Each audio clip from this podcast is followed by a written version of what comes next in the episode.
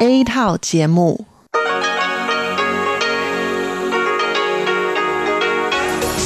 Đây là Đài Phát thanh Quốc tế Đài Loan RTI.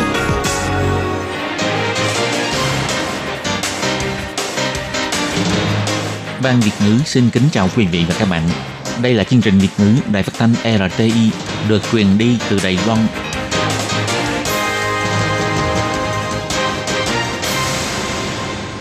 Lê Phương xin chào các bạn, các bạn thân mến. Hoan nghênh các bạn theo dõi chương trình Việt ngữ hôm nay, thứ hai ngày 30 tháng 11 năm 2020, tức ngày 16 tháng 10 âm lịch năm canh tí. Chương trình Việt ngữ hôm nay sẽ đem đến như các bạn các nội dung như sau. Trước hết là phần tin thời sự của Đài Loan. Kế tiếp là bài chân đề. Sau đó là các chương mục tiếng hoa cho mỗi ngày, tìm hiểu Đài Loan và bảng xếp hạng âm nhạc.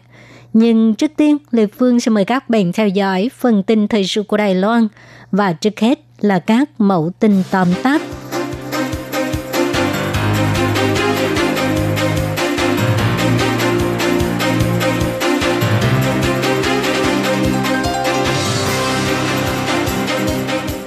Hội chợ trường lãm thành tựu lớp chuyên ban của sinh viên Kiều Bào sẽ được diễn ra vào ngày 5 tháng 12.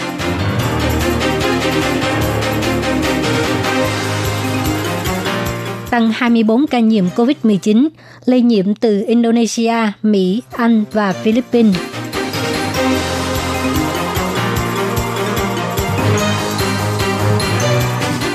Kể từ ngày 4 tháng 12, toàn diện tạm ngưng tiếp nhận lao động Indonesia đến Đài Loan làm việc trong 2 tuần.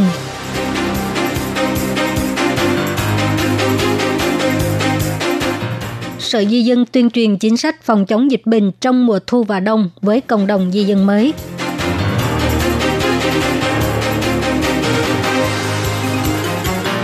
Kể từ ngày 1 tháng 12, đưa đón trẻ em dưới 7 tuổi dừng xe tạm thời trên vạch vàng quá 3 phút sẽ không bị phạt.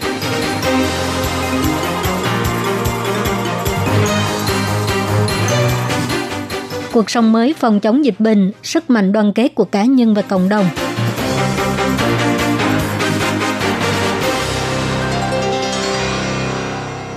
Lớp trường ban sinh viên kiều bào, hợp tác giữa trường học và doanh nghiệp do Ủy ban kiều bào thành lập liên tục đạt được những thành quả tốt đẹp.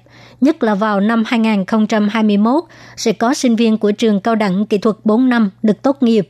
Ngày 30 tháng 11, Ủy ban Kiều Bào tổ chức buổi họp báo giới thiệu hội chợ triển lãm thành tựu lớp chuyên ban của sinh viên Kiều Bào sẽ được tổ chức tại ga xe lửa Đài Bắc vào ngày 5 tháng 12 Hy vọng việc này có thể thúc đẩy người dân và các ngành liên quan hiểu được những thành tựu của trường học đã đứng ra mở các lớp chuyên ban và hy vọng các doanh nghiệp trong nước có thể tuyển dụng sinh viên tốt nghiệp của lớp chuyên ban để họ có thể ở lại Đài Loan làm việc hoặc trở thành nhân tài phát triển kinh doanh tại các nước mục tiêu của chính sách thương năm mới. Kể từ năm học 2014, Ủy ban Kiều Bào đã mở lớp kỹ thuật và dạy nghề dành riêng cho sinh viên Kiều Bào – tuyển con em kiều bào người Hoa tại khu vực Đông Nam Á đến Đài Loan theo học hệ học nghề 3 năm. Sau khi tốt nghiệp trực tiếp theo học trường cao đẳng kỹ thuật 4 năm, cho đến nay bao gồm 7 nước Đông Nam Á, Thái Lan, Việt Nam, Indonesia, Malaysia, Philippines, Miến Điện và Campuchia. Số lượng học sinh cũng tăng theo hàng năm. Năm nay tuy bị ảnh hưởng bởi dịch COVID-19, nhưng vẫn có 1.726 người đến học. Phó Chủ tịch Ủy ban Kiều Bào Lữ Nguyên Vinh cho biết, Lần này tổ chức hội chợ triển lãm thành tựu lớp chuyên ban sinh viên kiều bào là hy vọng có thể để cho người dân và các doanh nghiệp liên quan tìm hiểu về thành tích của hệ thống quản lý học tập này, qua đó thúc đẩy giới doanh nghiệp tuyển dụng sinh viên tốt nghiệp của lớp chuyên ban trở thành nhân tài đại diện doanh nghiệp đến các nước Đông Nam Á phát triển. Ngày 30 tháng 11, Trung tâm Chỉ đạo Phòng chống dịch bệnh Trung ương công bố Đài Loan ghi nhận thêm 24 ca nhiễm COVID-19 lây nhiễm từ nước ngoài, có 20 trường hợp lây nhiễm từ Indonesia, 2 ca lây nhiễm từ Mỹ, Anh Quốc 1 ca và 1 ca từ Philippines. Theo số liệu thống kê của Trung tâm Chỉ đạo Phòng chống dịch bệnh Trung ương cho hay, tính đến thời điểm hiện nay, Đài Loan tổng cộng có 675 ca nhiễm COVID-19, trong đó có 583 ca lây nhiễm từ nước ngoài, 55 ca lây nhiễm trong nước 36 ca lây nhiễm từ tàu quân sự và một ca không rõ nguồn lây nhiễm, một ca được xóa bỏ trong danh sách lây nhiễm. Trong các trường hợp nhiễm bệnh, có 7 người tử vong, 565 người hoàn thành thời gian cách ly, 103 người đang cách ly tại bệnh viện. Ngày 30 tháng 11, Trung tâm Chỉ đạo Phòng chống dịch bệnh Trung ương cho biết, do tình hình dịch COVID-19 tại Indonesia ngày một nghiêm trọng, để bảo vệ sự an toàn phòng dịch trong nước và giảm thiểu số ca nhiễm COVID-19 lây nhiễm từ lao động Indonesia liên tục tăng cao, kể từ ngày 4 tới ngày 17 tháng 12 sẽ tạm ngừng tiếp nhận lao động Indonesia đến Đài Loan làm việc hai tuần và sẽ xem tình hình dịch bệnh tại Indonesia để đánh giá có giảm số lượng lao động Indonesia nhập cảnh Đài Loan hay không. Theo thống kê của Bộ Lao động, kể từ ngày 17 tháng 3 năm 2020, lao động nước ngoài nhập cảnh Đài Loan cần phải kiểm dịch 14 ngày. Số lượng lao động Indonesia nhập cảnh Đài Loan gồm 7.279 người. Gần đây, lao động Indonesia liên tục xảy ra trường hợp nhiễm COVID-19. Trung tâm Chỉ đạo Phòng chống dịch bệnh Trung ương đã tuyên bố vào ngày 20 tháng 11 tất cả lao động Indonesia nhập cảnh Đài Loan đều phải kiểm dịch tập trung nhằm đảm bảo an toàn phòng dịch cho cộng đồng. Ngoài ra cũng đã liên tục cấm 8 công ty môi giới Indonesia giới thiệu lao động Indonesia đến làm việc nhằm tăng cường quản lý biên giới. Lao động Indonesia bị ảnh hưởng của dịch COVID-19 không thể nhập cảnh Đài Loan. Chủ thuê nếu có nhu cầu phải thông qua cơ quan dịch vụ việc làm tại địa phương để nộp đơn xin thuê lao động trong nước – cũng có thể du nhập lao động nước khác hoặc là tiếp nhận lao động được chuyên chủ.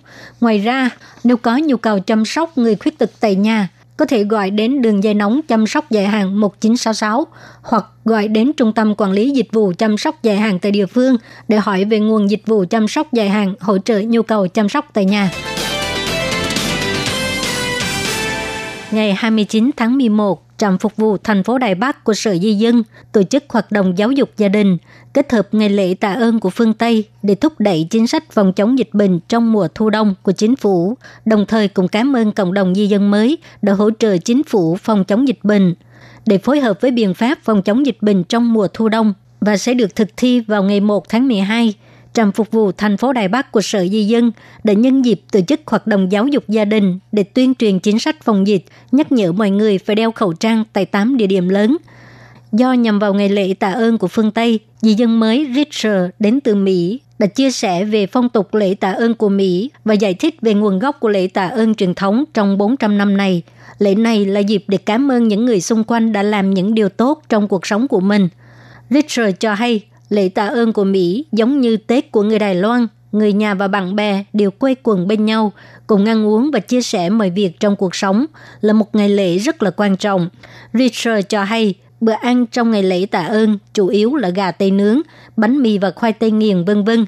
Tuy anh đến Đài Loan đã 8 năm, nhưng hàng năm vào ngày lễ tạ ơn, anh đều tụ tập ăn uống với bạn bè. Trạm phục vụ thành phố Đài Bắc đã mời di dân mới đến từ Mỹ, Hà Lan, Nhật Bản, Hungary, Việt Nam, Indonesia, Malaysia vân vân cùng tham gia hoạt động tự tay làm đồ trang trí cho tường, hình gà tây nướng và viết những lời chúc cho nhau, không khí diễn ra thật là vui nhộn và âm cúng. Bộ Giao thông công bố quy định xử phạt quản lý giao thông đường bộ được đổi mới vào ngày 10 tháng 6. Kể từ ngày 1 tháng 12 sẽ có 3 quy định giao thông mới được thực thi, bao gồm nâng cao mức phạt đối với ô tô chở hàng rơi vãi trên đường và chở hàng nguy hiểm, đưa đón trẻ em dưới 7 tuổi, dừng đổ xe tạm thời trên vạch vàng không giới hạn 3 phút và rút ngắn thời hạn tố giác các trường hợp vi phạm giao thông. Vừa qua, Bộ Giao thông đã hoàn thành văn bản sửa đổi tiêu chuẩn và quy tắc xử phạt thống nhất về việc xử lý vi phạm trong quản lý giao thông đường bộ và chuẩn bị các công tác liên quan trước khi thực hiện. Trong quy định mới, Bộ Giao thông tăng thêm quy định đưa đón trẻ em dưới 7 tuổi, dừng đổ xe tạm thời trên vạch vàng không giới hạn 3 phút, có thể tránh bị phạt từ 300 tới 600 đầy tệ. Bộ Giao thông cho hay, đối với những người bị hạn chế khả năng di chuyển lên và xuống xe, vốn đã không có quy định hạn chế tạm dừng 3 phút, nhưng hiện nay được mở rộng cho đối tượng trẻ em dưới 7 tuổi, nhưng không bao gồm thời gian chờ đợi. Còn đối với phần vạch đỏ, vẫn cấm tạm dừng đưa đón lên xuống xe, nhưng nếu không cản trở đến người hoặc là phương tiện khác, thì căn cứ vào tình tiết vụ việc sẽ được miễn bị tô giác. Toàn thế giới chống lại dịch COVID-19 đã gần một năm. Hiện tại khắp thế giới vẫn đang bị tấn công bởi những đợt bùng phát đại dịch. Ca nhiễm tiếp tục tăng cao. Trong mùa đại dịch, thế giới cũng bước vào một cuộc sống mới phòng chống dịch bệnh. Ngoài việc rửa tay và khử trùng thường xuyên, khẩu trang đã trở thành một mặt hàng thiết yếu không thể thiếu – làm thế nào để người dân phải đeo khẩu trang nhằm ngăn chặn sự lây lan của dịch bệnh và để cho người dân nhận thức được rằng vứt khẩu trang bừa bãi có thể gây ô nhiễm môi trường. Ngoài những quy định mang tính bắt buộc của chính phủ, vai trò của cá nhân và cộng đồng cũng rất quan trọng. Brazil là một quốc gia có trường hợp nhiễm dịch COVID-19 cao thứ ba trên thế giới cho đến nay có hơn 6,1 triệu trường hợp được xác nhận, nhưng có một đô thị nhỏ chưa từng có một trường hợp nào được xác nhận. Điều này chủ yếu là do sức mạnh của cá nhân và cộng đồng trong đô thị này. Thành phố Cerro do Bay nằm ở tiểu bang Minas Gerais, trong 853 thị trấn và thành phố của bang này, chỉ có nơi này không bị nhiễm COVID-19. Người dân địa phương có nhận thức phòng dịch rất tốt. Điều này cũng là nhờ vào phương pháp tuyên truyền y tế công cộng của đơn vị y tế địa phương – Họ đã thuê một cư dân đạp xe đạp chở chiếc loa đi khắp đô thị vào giờ cao điểm, buổi sáng và buổi chiều để nhắc nhở cư dân địa phương nhất định phải đeo khẩu trang và hợp tác với các biện pháp phòng chống dịch bệnh của cơ quan chức năng.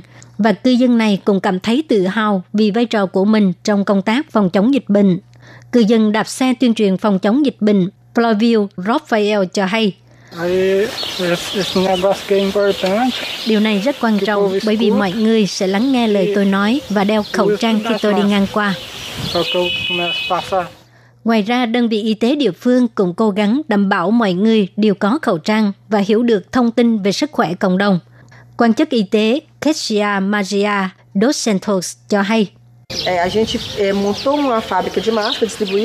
Chúng tôi đã thành lập xưởng sản xuất khẩu trang để tặng cho mọi người. Ngoài ra còn có thuê người đi xe đạp để tuyên truyền và hướng dẫn cho người dân. Chúng tôi cũng mời chuyên gia đến đây nhằm tránh khỏi việc à, người dân rời khỏi thành phố. Khẩu trang tuy là một vật dụng phòng dịch không thể thiếu, nhưng cũng mang lại một vấn đề khác. Trong thời gian diễn ra dịch bệnh, trên mặt đất bắt đầu xuất hiện nhiều khẩu trang bị vứt bừa bãi. Tại Pháp, một nhóm hai người là người Pháp và người Anh đã nhìn thấy mức độ nghiêm trọng của vấn đề này. Họ đã hành động, họ đi bộ nhặt rác để làm gương và khơi dậy sự chú ý của mọi người đối với vấn đề này. Họ đã mất gần 2 tháng đi bộ từ thành phố Marseille ở miền nam nước Pháp đến Paris ở phía Bắc, nhặt những chiếc khẩu trang bị vứt bỏ bừa bãi và các loại rác thải nhựa – chuyến đi được bắt đầu vào ngày 1 tháng 10, chặng đường dài gần 900 cây số và được kết thúc vào ngày 21, điểm cuối là Paris. Trong chuyến đi này, họ đã nhặt hơn 4.000 rưỡi chiếc khẩu trang vứt bừa bãi. Dọc đường đi, họ cùng tương tác với rất nhiều người, cũng có đến trường học để tuyên truyền với học sinh rằng nếu ai cũng cho rằng một người vứt một cái khẩu trang cũng chẳng có gì to tác, nhưng cuối cùng sẽ tích lũy một lượng rác rất là lớn. Ông người Pháp Ferrisman cho biết Hành động của họ thực sự là đã đại diện cho rất nhiều người đã nhiệt tình nhặt rác. Ferrisman cho biết, Chúng tôi đại diện cho tiếng nói của những người đã nhặt rác để bảo vệ môi trường. Chúng ta đều biết là không nên xả rác, nhưng mà tình trạng này vẫn diễn ra rất là tồi tệ. Nếu mọi người có thể nhặt một thứ, một thư rác hay bất cứ thứ gì, thì mỗi ngày chúng ta sẽ sống ở một nơi sạch sẽ hơn. Nếu chúng ta muốn hạnh phúc, vui vẻ thì phải sống trong một môi trường tốt. Hiện nay tình hình dịch bệnh trên toàn cầu vẫn rất nghiêm trọng. Mong mọi người tiếp tục phòng chống dịch bệnh trước khi vaccine chính thức ra mắt. Trong thời gian phòng chống dịch bệnh, mọi người hãy làm hết sức mình để cho cuộc sống mới phòng chống dịch bệnh ngày càng có hiệu quả và tốt đẹp hơn.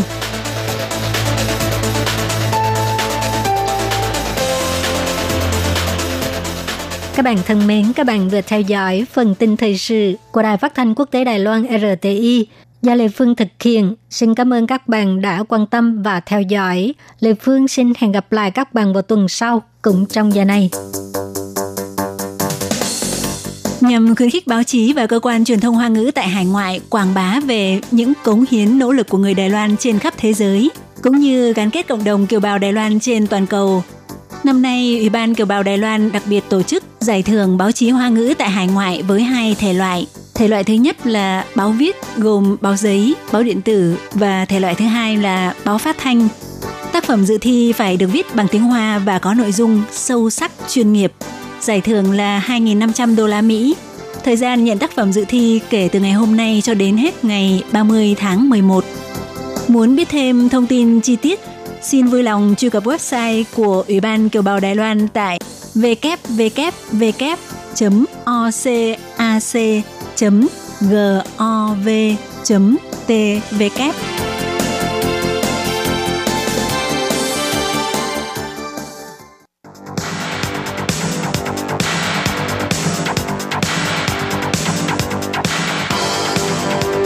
Đây là đài phát thanh quốc tế Đài Loan RTI, truyền thanh từ Đài Loan.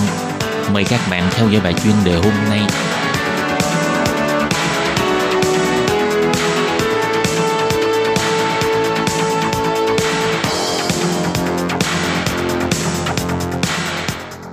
Thúy Anh xin kính chào quý vị và các bạn. Chào mừng các bạn cùng đến với bài chuyên đề ngày hôm nay. Chuyên đề hôm nay có chủ đề là đường lối đối phó Trung Quốc của ông Biden nên đi như thế nào? Cuộc chiến công nghệ chính là trọng tâm. Và sau đây mời các bạn cùng lắng nghe nội dung chi tiết của bài chuyên đề ngày hôm nay.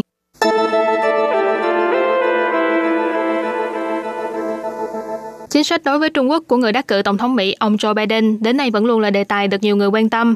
Mặc dù trong thời gian tranh cử, ông Joe Biden vẫn liên tục bày tỏ sẽ tiếp tục đối kháng với Trung Quốc.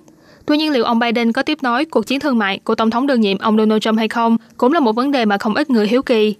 Chuyên gia nghiên cứu cho rằng, sau khi ông Biden lên nhậm chức, sẽ sắp xếp lại phương hướng đối phó với Trung Quốc, trong đó chiến tranh công nghệ có lẽ sẽ là đối sách chủ đạo. Hai ông Biden và Trump có rất nhiều chủ trương chính sách trái ngược nhau, nhưng về lập trường đối kháng với Trung Quốc, nhất là trong chính sách thương mại đối với Trung Quốc, có vẻ như đây chính là điểm chung lớn nhất của hai vị tổng thống này. Trước khi diễn ra bầu cử, nhiều kênh truyền thông đã cho rằng chính sách đối đầu với Trung Quốc của Mỹ sẽ không vì ông Biden đắc cử mà đi ngược về lối cũ. Lúc tranh cử, ông Biden đã đưa ra chính sách kinh tế Buy American, tức là mua hàng Mỹ, đồng thời buông lời hứa hẹn rằng sẽ thực hiện thêm nhiều hành động cứng rắn hơn trong thương mại với Trung Quốc. Việc này cho thấy đường lối đối phó với Trung Quốc của ông Biden có một phần là được xây dựng trên việc ủng hộ ngành sản xuất chế tạo của Mỹ, giảm thiểu sự y lại vào chuỗi cung ứng Trung Quốc. Ở một mức độ nào đó, cũng có thể xem như là đang tiếp nối cuộc chiến tranh thương mại với Trung Quốc do ông Donald Trump khơi mào. Tuy nhiên cũng có chuyên gia cho rằng, chiến tranh thương mại không phải là chính sách đối kháng Trung Quốc hiệu quả nhất trong tương lai. Sau khi nhậm chức, ông Biden có lẽ sẽ tập trung hướng hỏa lực sang ngành công nghệ của Trung Quốc. Mặc dù cuộc chiến thương mại với Trung Quốc của ông Donald Trump đạt được thành công, giảm thiểu lượng lớn nhập khẩu sản phẩm của Trung Quốc, nhưng nếu như nhìn từ góc độ lợi ích của Mỹ trước tiên, sẽ thấy được thâm hụt thương mại của Mỹ không hề giảm đi. Chuỗi cung ứng của Trung Quốc chỉ là chuyển dịch sang các nước như Việt Nam và Thái Lan mà thôi. Ông Salvatore Babons, phó giáo sư tại trường Đại học Sydney của Úc, đã viết trên tạp chí Foreign Policy chỉ ra rằng, cho dù Mỹ vẫn tiếp tục chiến tranh thương mại với Trung Quốc, nhưng cũng không thể nào lôi kéo ngành chế tạo quay trở về Mỹ. Vì thế cần phải thay đổi chiến lược cạnh tranh với Trung Quốc. Thay vì chủ yếu là thương mại, thì nên đánh vào ngành mà Trung Quốc đang đau đầu nhất, chính là ngành công nghệ. Và mặc dù sau khi ông Biden đắc cử, giống như khô lên với thế giới rằng nước Mỹ đã quay trở lại, nhưng chắc ông ấy sẽ rất nhanh phát hiện ra nước Mỹ sẽ phải tốn rất nhiều công sức tìm kiếm đồng minh cùng chiến tuyến để đối kháng lại với Trung Quốc. Mặc dù trước đó khi chính phủ Mỹ đang căng sức cạnh tranh thương mại với Trung Quốc, có rất nhiều chuỗi cung ứng đã di chuyển sang các nước Đông Á và Đông Nam Á, nhưng Mỹ cũng theo dõi sát sao các nước được lợi từ trong chiến tranh thương mại, khiến cho thâm hụt thương mại của Mỹ càng nghiêm trọng hơn. Điển hình như hồi tháng 10, chính phủ Mỹ đã chính thức bắt tay vào việc điều tra Việt Nam về vấn đề thao túng tỷ giá tiền tệ, gây tổn hại cho lợi ích của Mỹ. Theo chuyên gia quan sát chỉ ra, Mỹ vừa kêu gọi quốc tế đồng lòng đối đầu với Trung Quốc, vừa đặt lợi ích của Mỹ lên hàng đầu. Việc này sẽ dẫn đến hậu quả là các nước đồng minh không tin tưởng đối với Mỹ và e rằng cũng sẽ ảnh hưởng đến hiệu quả của việc cùng bắt tay đối đầu với Trung Quốc. Nhìn lại chính sách đối phó với Trung Quốc của ông Donald Trump, ngoại trừ chiến tranh thương mại ra, trong năm nay, ông Trump cũng đã ra tay với ngành công nghệ của Trung Quốc. Trong khoảng thời gian chiến tranh công nghệ chưa đầy một năm này, đã khiến cho mạng lưới công nghệ của châu Á xuất hiện sự thay đổi mang tính quyết định. Các chuyên gia cũng kiến nghị rằng đây chính là trọng tâm mà chính phủ ông Biden cần phải chú trọng hơn trong tương lai. Sau khi chính phủ ông Trump đưa ra lệnh cấm Huawei, các doanh nghiệp của Hàn Quốc và Đài Loan đã nhất trí với chính sách của Mỹ, bắt đầu cắt đứt qua lại với Trung Quốc, khiến cho Huawei lâm vào cảnh khốn đốn. Đồng thời, chiến lược xây dựng ngành chất bán dẫn nội địa của Trung Quốc cũng vì thế mà trở nên hỗn loạn. Những ảnh hưởng tiếp theo có thể sẽ dần dần xuất hiện trong các ngành liên quan như trí tuệ nhân tạo, điện toán đám mây, hệ thống lái xe tự động vân vân. Trước đây Trung Quốc ép buộc các doanh nghiệp nước ngoài phải lấy việc chuyển giao công nghệ làm cái giá để có thể tiến vào thị trường Trung Quốc. Việc này đã khiến cho danh tiếng của nước này không mấy tốt đẹp trong quá khứ. Nên nếu như Mỹ đẩy mạnh chiến tranh công nghệ với Trung Quốc, các công ty công nghệ đang muốn tiến quân vào Trung Quốc rất có thể sẽ vì muốn duy trì mối liên kết với thị trường Mỹ và bảo vệ công nghệ của bản thân mình mà từ bỏ thị trường Trung Quốc. Chuyên gia cho rằng đây là một phương án tham khảo cho chiến lược đối phó với Trung Quốc của chính phủ ông Biden trong tương lai. Còn về mặt quan hệ với các nước đồng minh, ông Biden là một người tin vào chủ nghĩa đa bên. Sau khi nhậm chức sẽ cần phải tốn nhiều thời gian và công sức để hàn gắn quan hệ giữa Mỹ với các nước đồng minh. Và trong lúc tốn thời gian để xây dựng chiến tuyến đối kháng với Trung Quốc, chính phủ ông Biden cũng nên lợi dụng lúc ngành công nghệ của Trung Quốc chưa phát triển thành thục để đưa lĩnh vực này vào trong chính sách đối phó với Trung Quốc của mình. Kính thưa quý vị và các bạn, các bạn vừa lắng nghe bài chuyên đề ngày hôm nay với chủ đề Đường lối đối phó Trung Quốc của ông Biden nên đi như thế nào? Cuộc chiến công nghệ chính là trọng tâm. Bài viết hôm nay do Thúy Anh biên tập và thực hiện. Cảm ơn sự chú ý lắng nghe của quý vị và các bạn. Thân ái chào tạm biệt và hẹn gặp lại.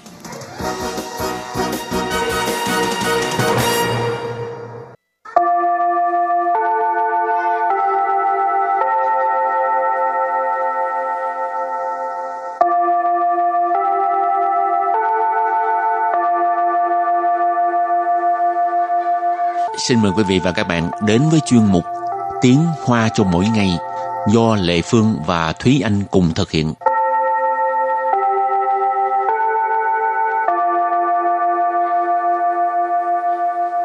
Thúy Anh và Lệ Phương xin kính chào quý vị và các bạn. Chào mừng các bạn cùng đến với chuyên mục Tiếng Hoa chào mỗi ngày ngày hôm nay. Hôm nay mình học về cái gì? Ừ, hôm nay mình học về một cái chủ đề nó nhẹ nhàng. Đó là về uh, một cái hoạt động mà Thúy Anh rất là thích. Đó là khan điện diện, tức là đi xem phim. Ừ, một cái hoạt động mà trong những ngày dịch bệnh là không có được đi. Nhưng mà mình cũng có thể là thuê CD về nhà. Ừ. hoặc là bây giờ có rất là nhiều những cái ứng dụng trên mạng internet là mình có thể vào xong rồi ờ, mình đăng ký hội viên rồi mình trả một tháng bao nhiêu tiền đó thì mình có thể xem phim chẳng hạn. Thì bây giờ rất là tiện lợi không nhất thiết là phải đi um, rạp chiếu phim. Nhưng mà thật ra nhưng là mà lệ phương thích đi rạp chiếu phim hơn. Ừ, em cũng vậy. Liên sử cảnh với là cái cái loa của người ta rất là ừ. hay. Loa rất là xịn. Ừ. Rồi thì nãy giờ nói tới điện ảnh thì trước tiên mình phải học cái từ điện ảnh, ừ. tiếng Hoa gọi là gì đúng không? Ừ. Từ đầu tiên là điện ảnh. Điện ảnh. Điện ảnh nghĩa là điện ảnh. Từ tiếp theo là khủng bố phim. Khủng bố phim. Khủng bố phim. Wow, phim kinh dị ha. Phim ở đây là phim, khủng bố là 可怕 là sợ hãi ừ. ha à, là khủng bố phim là phim kinh dị thì à, ừ. Thúy Anh dám coi phim này không phim kinh dị mà khủng thể loại khủng bố phim á à, trong tiếng Anh nó gọi là horror movie thì uh, cái dạng thể loại này thì em không dám coi cho lắm ừ. Ừ. nhưng mà nếu như là một dạng khác cũng là một cái phim kinh dị nhưng mà cái dạng còn lại á, là thriller movie á, thì em lại có thể coi được nhưng mà ừ. cái dạng kia thì em cũng tùy xem là nếu như mà cái nội dung thật sự thu hút em á thì em mới xem. Còn ừ. uh, cái dạng khủng bố phiền thì ừ. thôi. Trên đời hơn khủng bố khủng phiền thì nó đa số là phim ma. Ừ. phim ma là nhiều. Ừ. ừ cho nên em không dám coi cho lắm. Ừ. Lệ Phương cũng không muốn coi thấy thấy thấy sợ quá. Ừ. cho nên uh, dám xem hay không? Dám thì mình gọi là cạn. Cạn.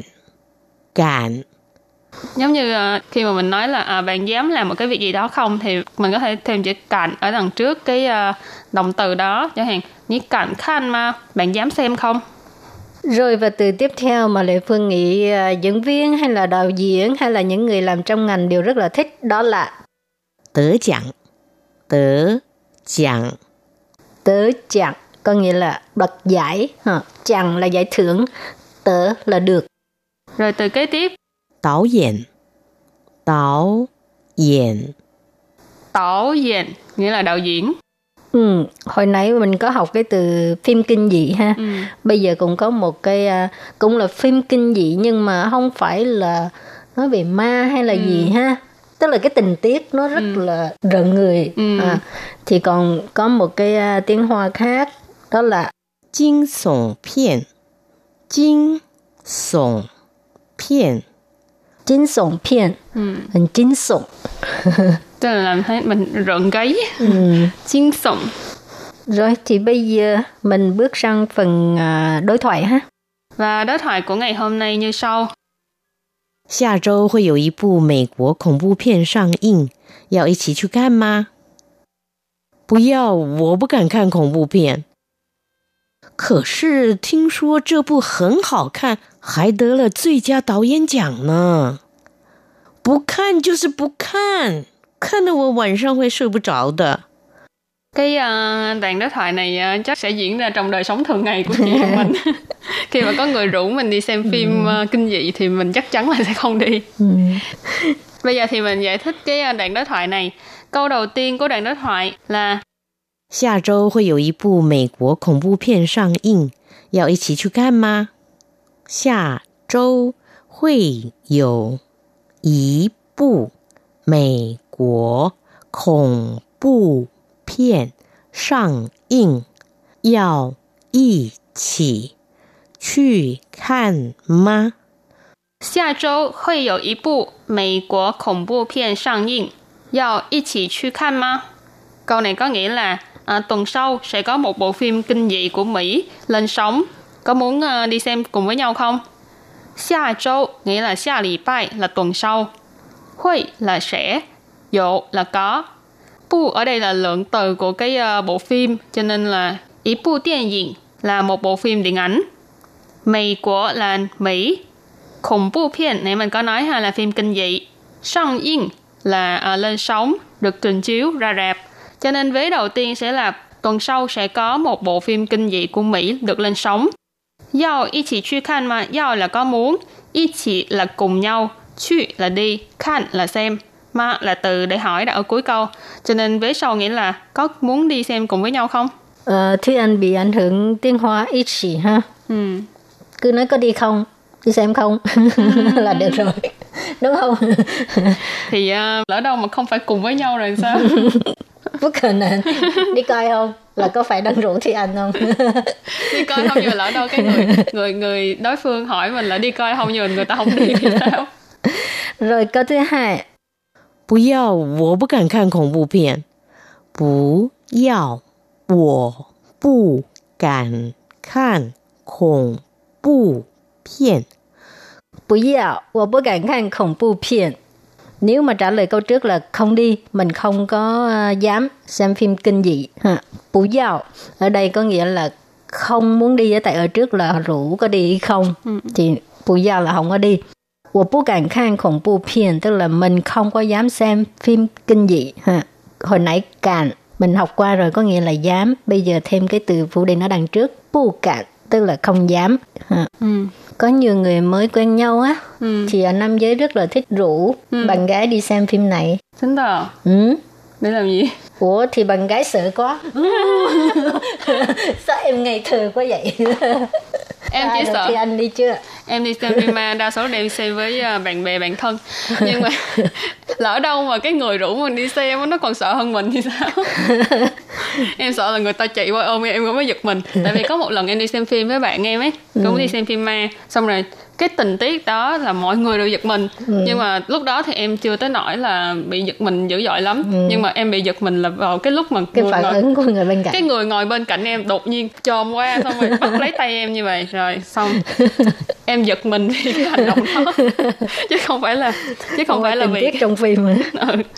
nói chung là không có bị phim hù mà bị người ta hù rồi câu kế tiếp 可是听说这部很好看， 还得了最佳导演奖呢。可是听说这部很好看，还得了最佳导演奖呢。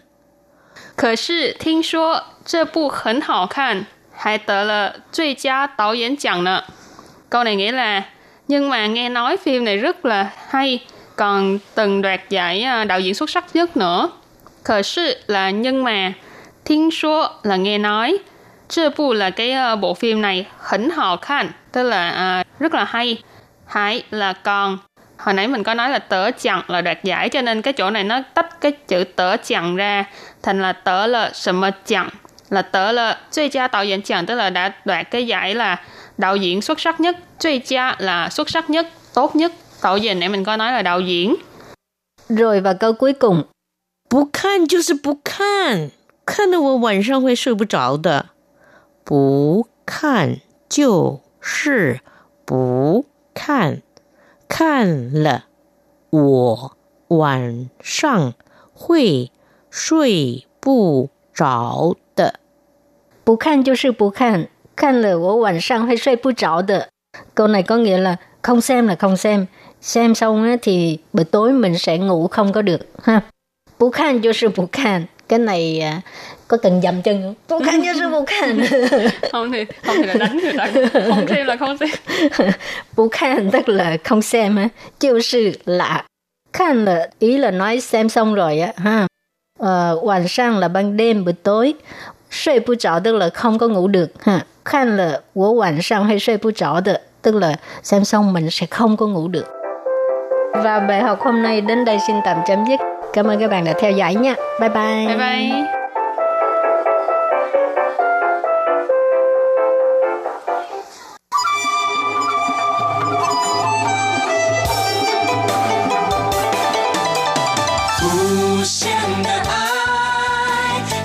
全世界传开，永恒的关怀，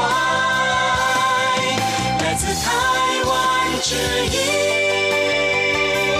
RTI。Quý vị đang đón nghe chương trình Việt ngữ Đài RTI truyền thanh từ Đài Loan.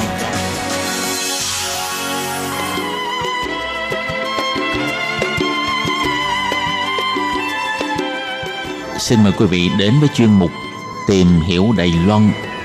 Chuyên mục này giới thiệu về con người và đất nước Đài Loan. Hoan nghênh đón nghe.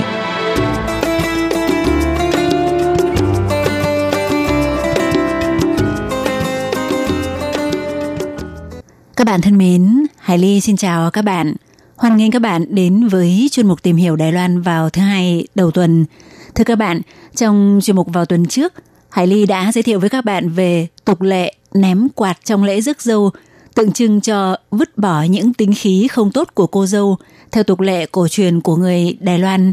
Vậy trong chương mục hôm nay, Hải Ly sẽ tiếp tục chia sẻ với các bạn một vài tục lệ khác trong đám cưới như tục lệ dùng chiếc ô màu đen che cho cô dâu hoặc tục lệ họ nhà gái nhận tiền thách cưới của họ nhà trai. Vậy sau đây, Hải Ly xin mời các bạn cùng theo dõi nhé.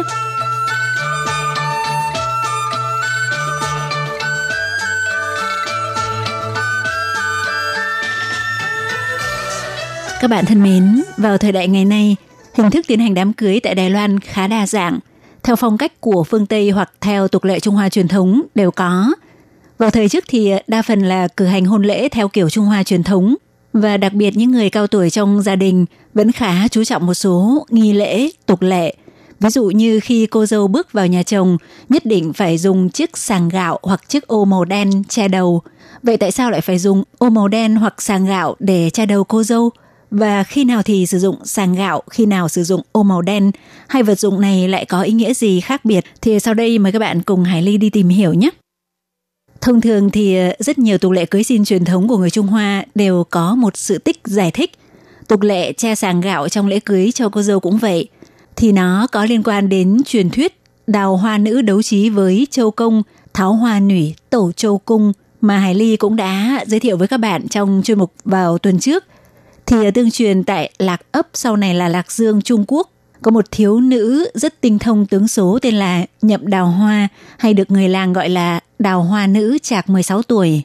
Trong cùng ngôi làng với thiếu nữ này có một thầy tướng số tên là Châu Càn, được dân làng tôn xưng là Châu Công vì được cho là xem bói quẻ rất chuẩn.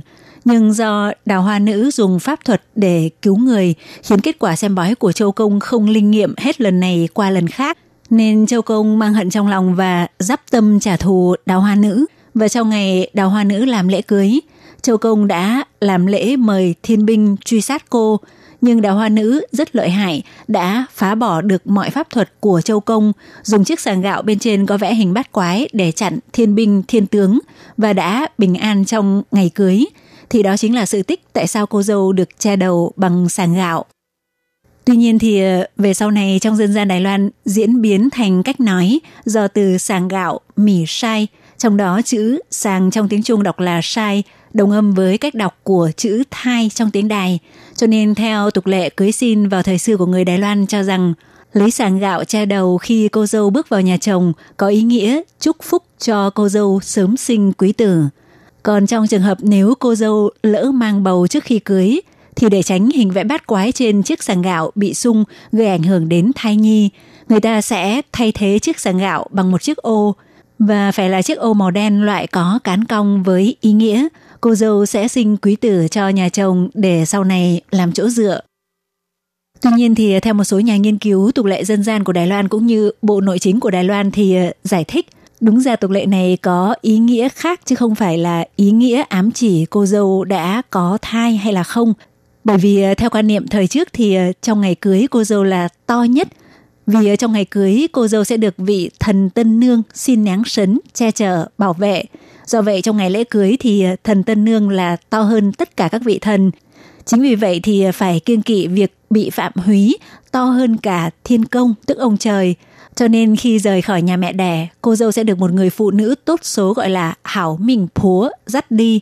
Người phụ nữ tốt số là người đã có gia đình và hội tụ đầy đủ các yếu tố may mắn gồm phúc lộc thọ, tức hôn nhân hòa thuận, gia đình ngũ đại đồng đường mọi người đều vui vẻ và mạnh khỏe. Thì tục lệ cha đầu cô dâu bằng chiếc sàng gạo hoặc che ô màu đen với ý nghĩa bú triển thiên tức không nhìn thấy trời để biểu thị sự tôn kính với thiên công. Và dùng cách như vậy để hóa giải, tránh phạm húy, tương xung với thiên công sẽ đem lại những điều không may cho cô dâu. Tuy vậy thì ý nghĩa của tục lệ che đầu cho cô dâu bằng sàng gạo hay bằng chiếc ô màu đen có cán cong lại có sự khác biệt có tính vùng miền giữa miền Nam và miền Bắc của Đài Loan. Thì tại khu vực Bắc Bộ, do cuộc sống ngày càng hiện đại tất bật, Do vậy người ta đặt yếu tố tiện lợi lên hàng đầu, cho nên thời nay bất kể là cô dâu có mang bầu trước ngày cưới hay không, thì hầu hết mọi người ở khu vực miền Bắc đều dùng chiếc ô có cán màu đen để che đầu cho cô dâu trong lễ cưới.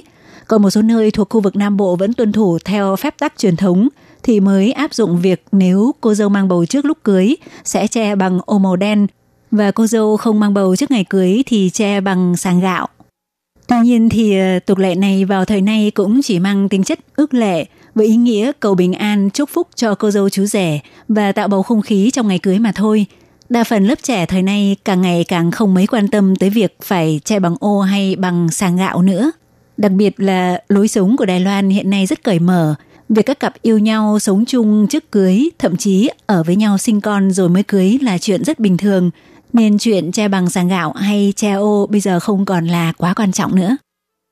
Các bạn thân mến, ngoài ra thì vào thời nay, người Đài Loan cũng thường bàn luận với nhau về việc khi tổ chức hôn lễ, nhà gái có nên nhận tiền thách cưới pin chin của nhà trai hay không, thì cũng có những nét tương đồng với tục lệ cưới hỏi ở Việt Nam. Việc tổ chức hôn lễ ở Đài Loan cũng khá tốn kém và phải qua rất nhiều khâu thủ tục dườm già, nếu làm đám cưới theo đầy đủ nghi lễ thì có thể tốn tới hàng bạc triệu Đài Loan, tức dăm 700 triệu tiền Việt Nam hoặc nhiều hơn như vậy. Cho nên đối với người trẻ tuổi Đài Loan thời nay, rất nhiều khâu trong lễ cưới truyền thống chỉ đơn thuần mang tính chất thủ tục có tính hình thức mà hoàn toàn không cần thiết. Trong đó không ít người cho rằng nên bỏ tục lệ nhà gái nhận tiền thách cưới pin chin của nhà trai. Vậy tiền thách cưới là gì? Thì theo tục lệ của người Đài Loan từ thời trước khi con gái được gả chồng, bên nhà trai vì để cảm ơn công ơn nuôi dưỡng của cha mẹ cô dâu, do vậy sẽ trao cho cha mẹ vợ một khoản tiền mặt và được chia thành mức tiền thách cưới to tà pin hoặc mức tiền thách cưới nhỏ xảo pin. Nếu to thì là 360.000 đài tệ, tương đương với khoảng gần 13.000 đô la Mỹ theo tỷ giá thời điểm hiện tại. Còn nếu nhỏ thì là khoảng 120.000 đài tệ, tương đương khoảng gần 4.300 đô la Mỹ. Và không nhất thiết là lúc nào cũng phải theo con số này mà còn tùy thuộc vào sự bàn bạc thống nhất giữa hai bên họ nhà trai và họ nhà gái. Tuy nhiên thì có nhiều người cũng quan niệm rằng nói đến tiền thách cưới có cảm giác như là bán con gái vậy.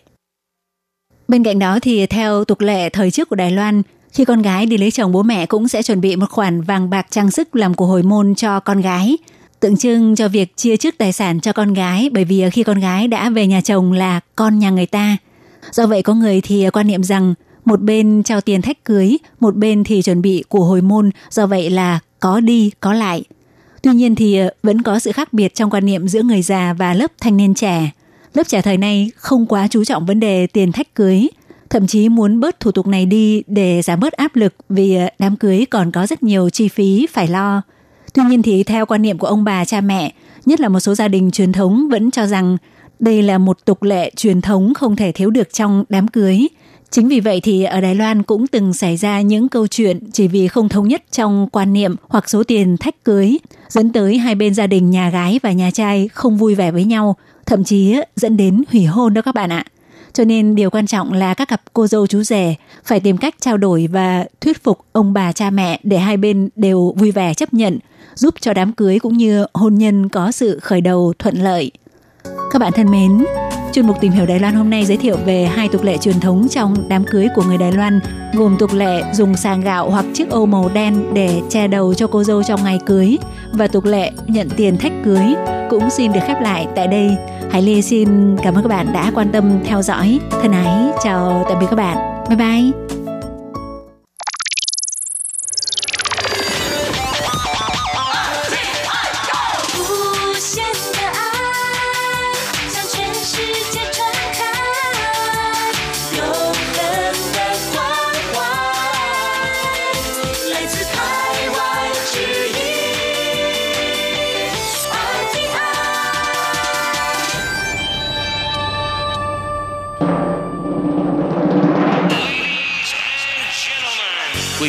Đang đón nghe chương trình Việt ngữ Đài RTI truyền thanh từ Đài Loan.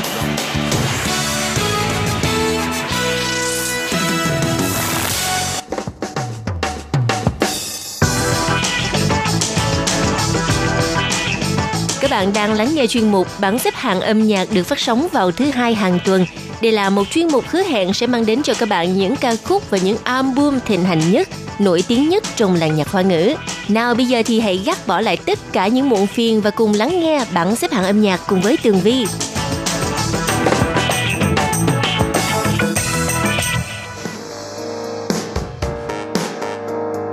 Hello, lại là một ngày thứ hai đầu tuần để được gặp các bạn ở đây và cùng chia sẻ với các bạn 10 ca khúc hay nhất trong tuần.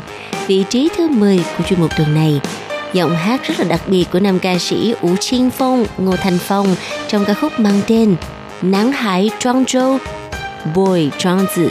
Cùng lắng nghe nhé.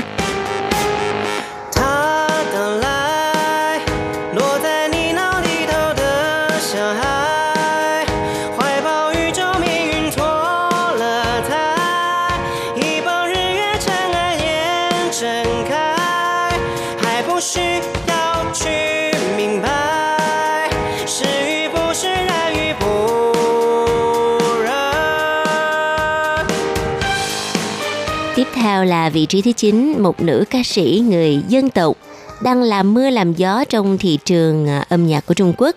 Nữ ca sĩ Alin với ca khúc mang tên Sorry I'm Not Sorry, Bao Chen, của Bố Bao Chen. Đây là vị trí thứ 9 trong bảng xếp hạng âm nhạc tuần này. Mời các bạn cùng lắng nghe. 恨，什么叫恨？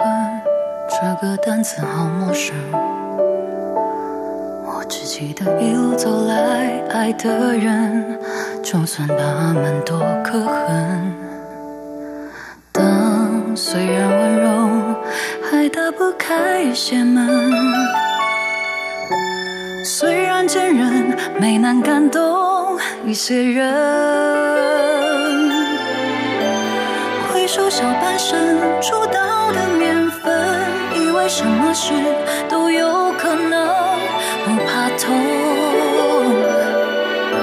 需要问。相信的奇迹，就算没发生，笑对共生。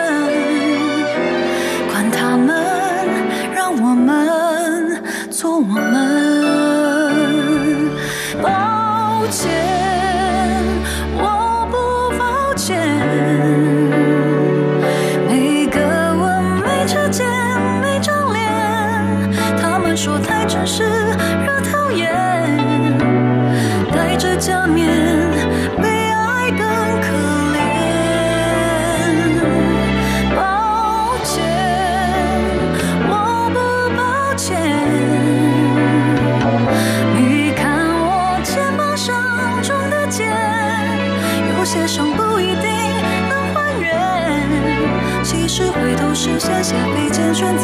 chiến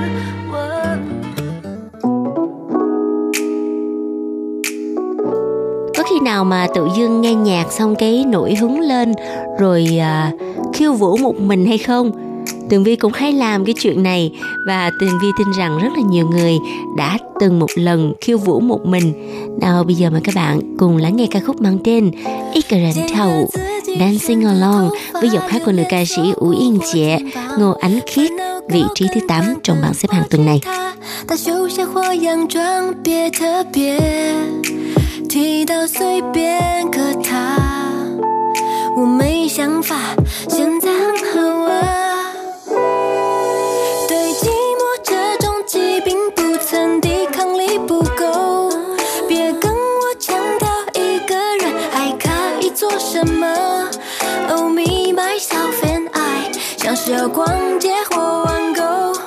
And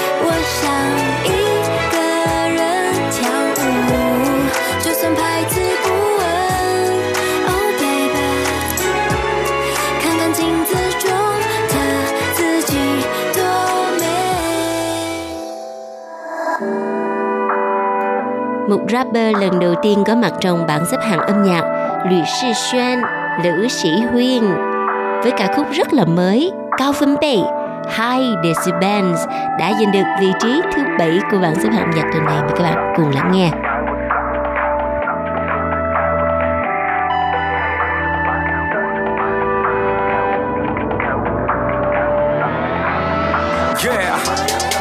感觉有点累，Yeah，运气有点背，Yeah，心情有点灰，Yeah，好久没有有点碎，Yeah，想征服世界也希望路没那么难的，只可惜幸福感觉是用比较出来的，所以得比他顺，可是比他更，Yeah，干脆把深夜请上身，那些嘲笑几掌声，要走再大逆不道，就忘记葡萄酸的伤是毒药，一手记得装着书包，这个蜘蛛一定保持大力胡闹。Yeah，写过的逃跟追，Yeah，演过的笑跟泪，lại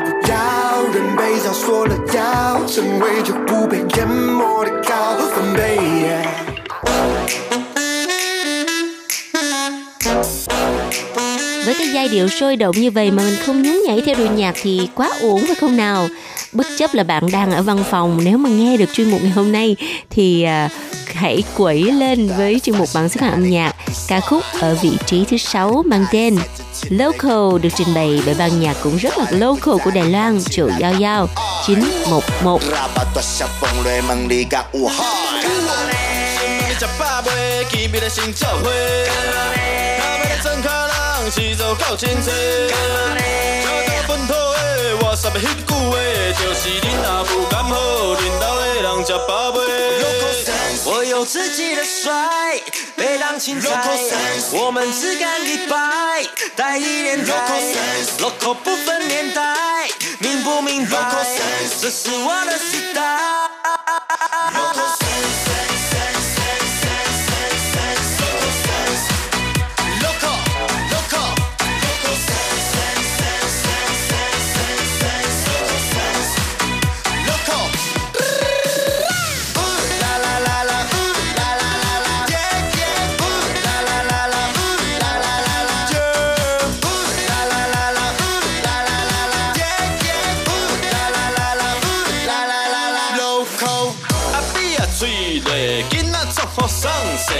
lợi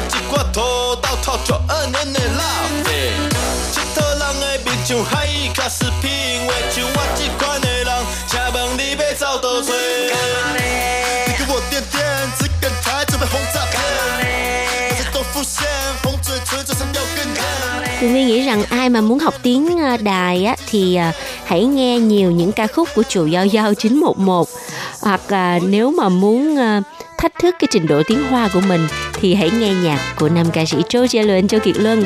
Vâng và bây giờ vị trí thứ năm trong tuần này vẫn là bài hát Mojito đã giành được vị trí này mà các bạn cùng lắng nghe. Châu Gia Luân, Châu Kiệt Luân, Mojito. Mà。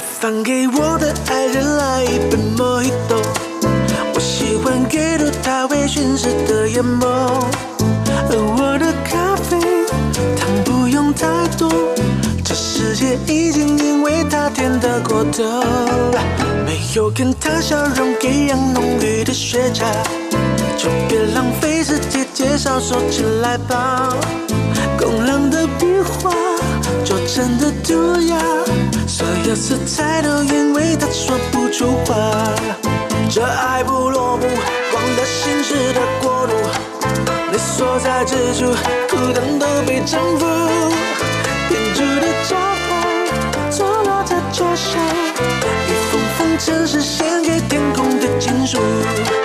当街灯亮起，好慢的漫步，这是世上最美丽的那双人舞。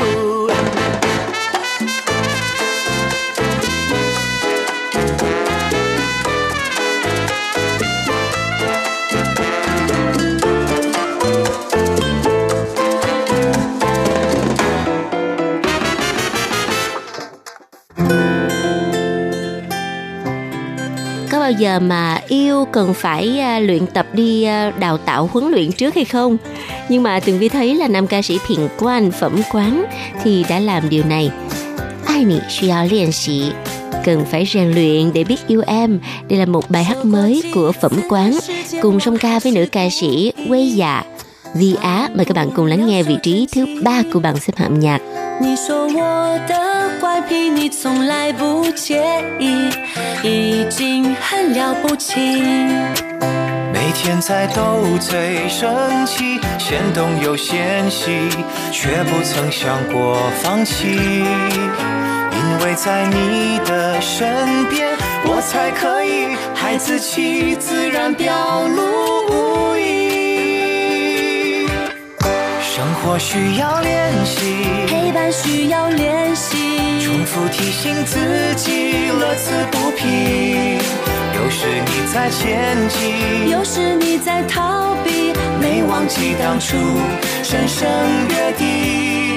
幸福需要练习，知足需要练习，一天比一天更懂得珍惜。拥抱过这熟悉，明白的知不易，更舍不得离席。 Trời ơi, cái đoạn à, guitar này thực sự là Tường Vi rất là mê luôn đó. Vâng, và bây giờ thì à, phải à, tạm dừng vị trí thứ ba để chuẩn bị ra mắt vị trí Á quân trong tuần này.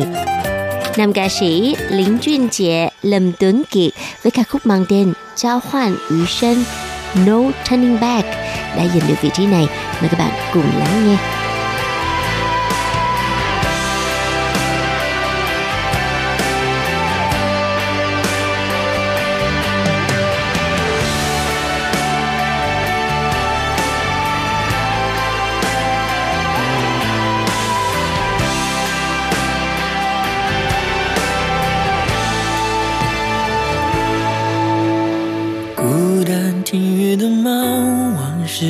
风。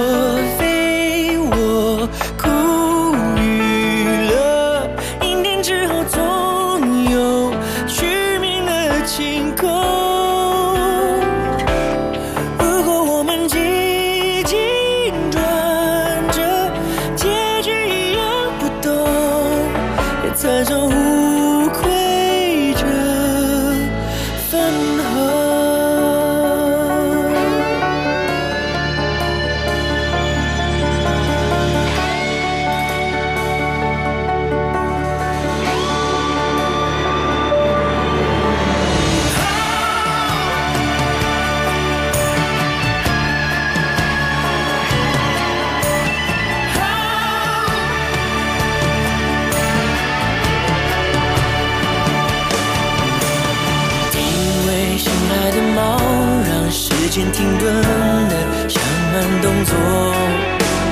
你说命运很坏吧，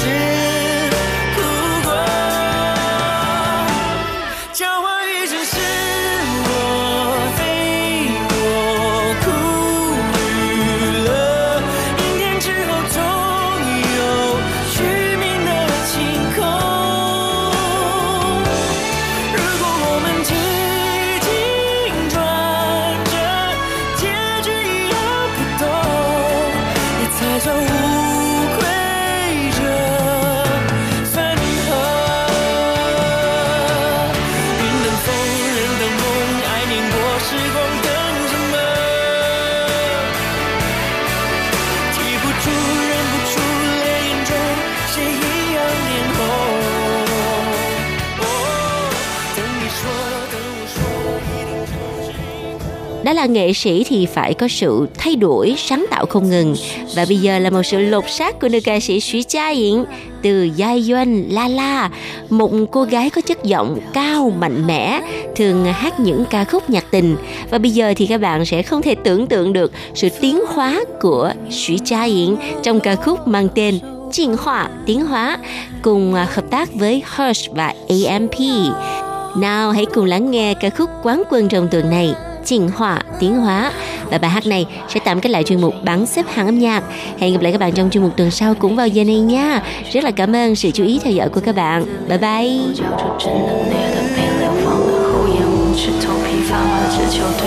Perfect.